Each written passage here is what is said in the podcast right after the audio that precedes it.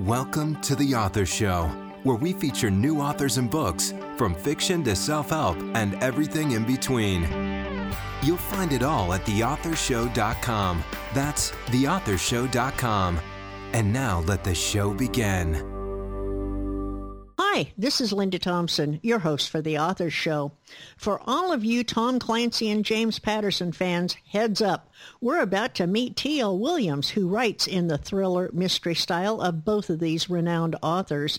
Mr. Williams' latest book is Zero Day, China's Cyber Wars. And as its title indicates, I think we may be going to China. So let's get started. Terry, welcome to The Authors Show. Thank you for having me, Linda. Glad to be here today. Terry, will you give us a quick overview of Zero Day, China's Cyber Wars? Zero Day is a fictional account of a real-world problem, and that's Chinese cyber warfare against the U.S. In the real world, the result of China's cyber warfare constitutes really the largest transfer of wealth in history. What Zero Day does is it pulls the reader into a cyber attack that represents an existential threat to the U.S., it pits a young CIA officer, Logan Alexander, against Chinese cyber villains in action that takes place in the U.S. and Asia. Was there a specific incident that served as the inspiration for your storyline? Well, I couldn't point to a specific incident, but I would say that uh, really over the last couple of decades, we have seen the number of economic and intelligence-related cyber attacks against the U.S. from China uh, mounting in number and severity. So I think I just decided I was going to try writing about it in a fictional account. Did you write Zero Day, China's Cyber Wars, for any particular age group? I think it's probably for adult men and women who like fiction and who like a dose of reality and a little bit of adventure in foreign locales. It's mainly for that audience. This is your third novel. How would you describe your writing style?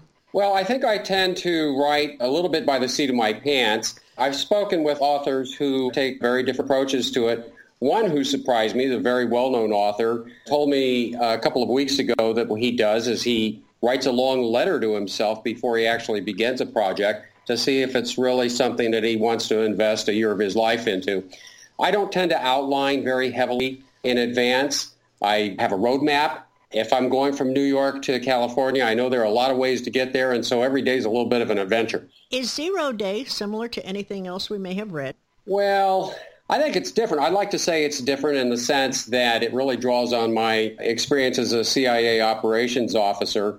And not too many people writing in this genre these days are writing from that perspective. So I like to think of it as a little bit unique, but you may get a little feeling of Vince Flynn in there, or I've been told a little bit of Tom Clancy. Terry, I found your bio to be really interesting in that you were an operations officer for the CIA for many years. How much of your central character, Logan Alexander, is your own story? Well, I tried to initially deny any association with Logan because I think he's a really remarkable character. I really like him. I'm a little self-effacing. So people would try to say, gee, you're an awful like this character, aren't you? And I said, well, not really. First of all, I wasn't a Navy SEAL and I didn't really have a military background other than doing some paramilitary training at CIA. But as I looked at it over the last several years that I've been dealing with him, I see some attributes in there that are Logan-esque. But really, I think he's more of an amalgamation of a lot of people that I've known at CIA and in the military. So that leads me right into my next question. How much do your other characters take on traits of people you know? Well, you know, it's interesting. I think that there are bits and pieces, hodgepodges of pieces that can come in from people that you know. Certainly amongst positive protagonist type characters, I haven't known that many truly evil people in my life, and so it's always an adventure when I'm writing an antagonist who may be a terrorist or who may be purely evil. But I would say I do draw in some attributes from friends and people that I've known, not whole cloth, but maybe bits of conversation that have stuck in my mind or particular mannerisms or something along those lines. I have a feeling that Zero Day is part of a series. If I am correct, how many books have you written and how many more do you have planned? Well, when I originally started writing about Logan Alexander, I didn't really think I was going to be writing a series. This was an initial effort that was Cooper's Revenge, which was published in 2013. But I got to like him pretty much in that story, and I liked what he was doing. It was a great account of going after Iranian terrorists. And that morphed into a second book called Unit 400, The Assassins, in which the terrorists in turn turned around and came after Mr. Alexander after they found out he had been responsible for what happened in Cooper's Revenge. And then I decided that wouldn't it be interesting to create a scenario where Logan leaves the military and morphs into a CIA operations officer, which is more in my wheelhouse given my background. And so this current book that we're talking about, Zero Day China Cyber Wars, emerged from that. I'm currently working on a fourth novel, which is tentatively called The Last Caliph, and it's a novel about Islamic State doing recruiting in the U.S., and we're actually seeing a lot of that these days. It's been happening for probably a couple of years, and there's some concern that it'll continue in the future. So I think that's going to be relevant, and who knows what will happen after that. I'm thinking about writing a book about turtles for children. That's quite a change. Why would you do that? Well, what's interesting is I'm very much a conservationist. Uh, my wife and I are on a turtle patrol called Mickler's Landing Turtle Patrol here in northern Florida. And we've done that now for, oh, five years. And so we're really involved in turtle conservation. We get a lot of different turtle species that come through this neck of the woods. Loggerheads, green turtles, and leatherbacks. And so I've noticed as we're on the beach working with turtles and doing nest evaluations that children are really fascinated by it. And there doesn't seem to be any book that really addresses conservation in kind of a fun way for kids. So it's just something I've been toying with. So back to Zero Day. Would a reader need to read the first two Logan Alexander books in order to understand Zero Day? I think all of these books stand alone. There's sufficient backstory in Zero Day if you were to choose to pick up with that one first that you wouldn't get lost. You would have a good feeling for who this character is and a bit about his background and what led him to his present circumstances. Certainly, they flow more smoothly if you begin with Cooper's Revenge and then proceed to Unit 400 and then Zero Day in that fashion.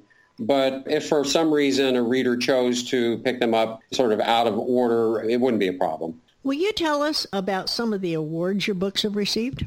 Well, this year I was very honored and pleased that Zero Day was honored by two Florida writing organizations. One is the Florida Authors and Publishers Association, which awarded Zero Day the 2017 President's Award Gold Medal for Adult Fiction. And in October 2017, the Florida Writers Association awarded Zero Day silver medal, second place in suspense thriller for the Royal Palm Literary Awards. That was really humbling. Well, congratulations on those. So tell me, Terry, is there a central message in Zero Day that you'd like your readers to remember? I think one of the things that I'm trying to illustrate for people, and particularly people who may not be having their nose in the middle of the New York Times or some technical journal, that they need to be vigilant, particularly in a world that seems to have cyber in just about every level of society. We have become lax in the way that we handle information and the way that we store information and the way that we deal with sensitive matters online. And so I guess not to get people too riled up and turn off their computers and go back to yellow legal pads. what I would encourage people to do, although I don't explicitly say it in the book, is to partner with local government, get involved with lobbying national government to come up with sensible cyber education in the schools and cyber policies that will protect not only our individual interests but our national infrastructure. So that's kind of a light way of dealing with a pretty meaty matter. I think that's excellent advice for everyone. So will you read a selection of Zero Day China's Cyber Wars for us? Oh, I'd love to. I think what I'll do is read from chapter one. The tip of the man's cigarette glowed like something feral in the muggy darkness, marking the spot where he squatted on his haunches beneath the protection of an ancient plane tree. Had it not been for the harsh smell of the tobacco smoke wafting up into the night air, accompanied by an occasional nervous cough, Logan Alexander would have bet even money that he was the only living soul for miles in any direction. He had observed the tentative figure approaching their meeting site 30 minutes earlier, cautious, head swiveling to confront every sound. Now, he strained to make out the man no more than 70 yards away, who had settled in to wait until Logan signaled that it was secure to initiate contact. The lanky operations officer lay stretched out on his stomach, motionless in a shallow depression in the earth, most likely carved out by a wild animal.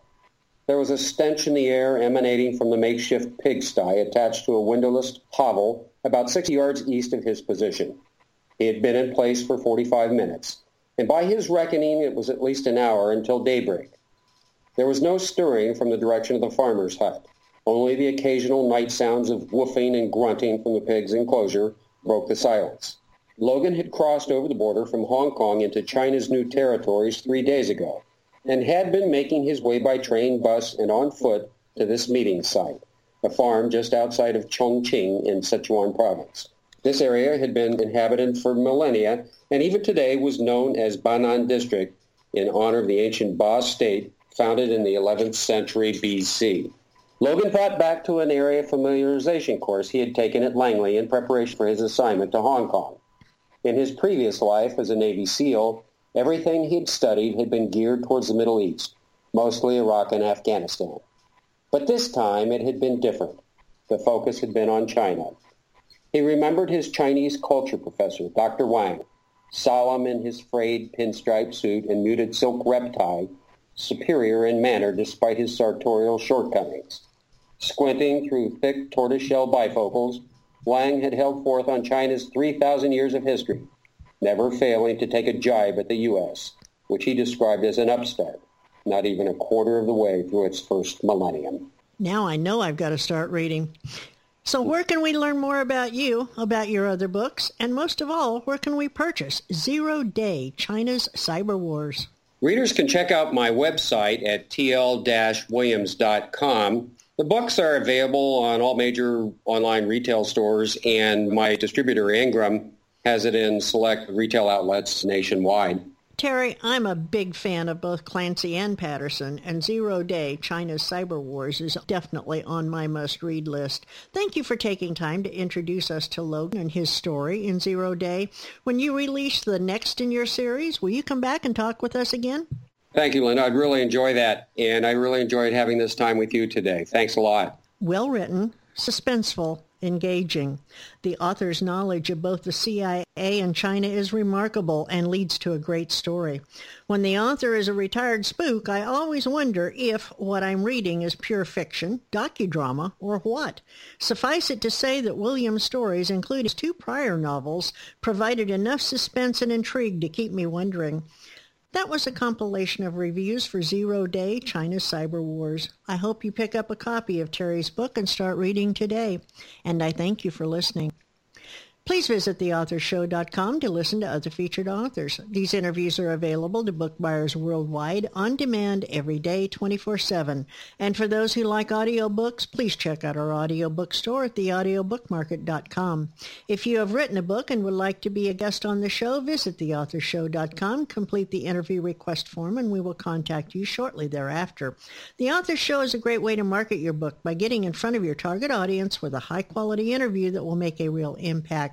Please visit us again as we continue to bring you really exciting books and very interesting authors on The Author Show. Thanks for listening to The Author Show. Find out more about authors and their work at theauthorshow.com. Theauthorshow.com. Tune in next time to another great author on The Author Show.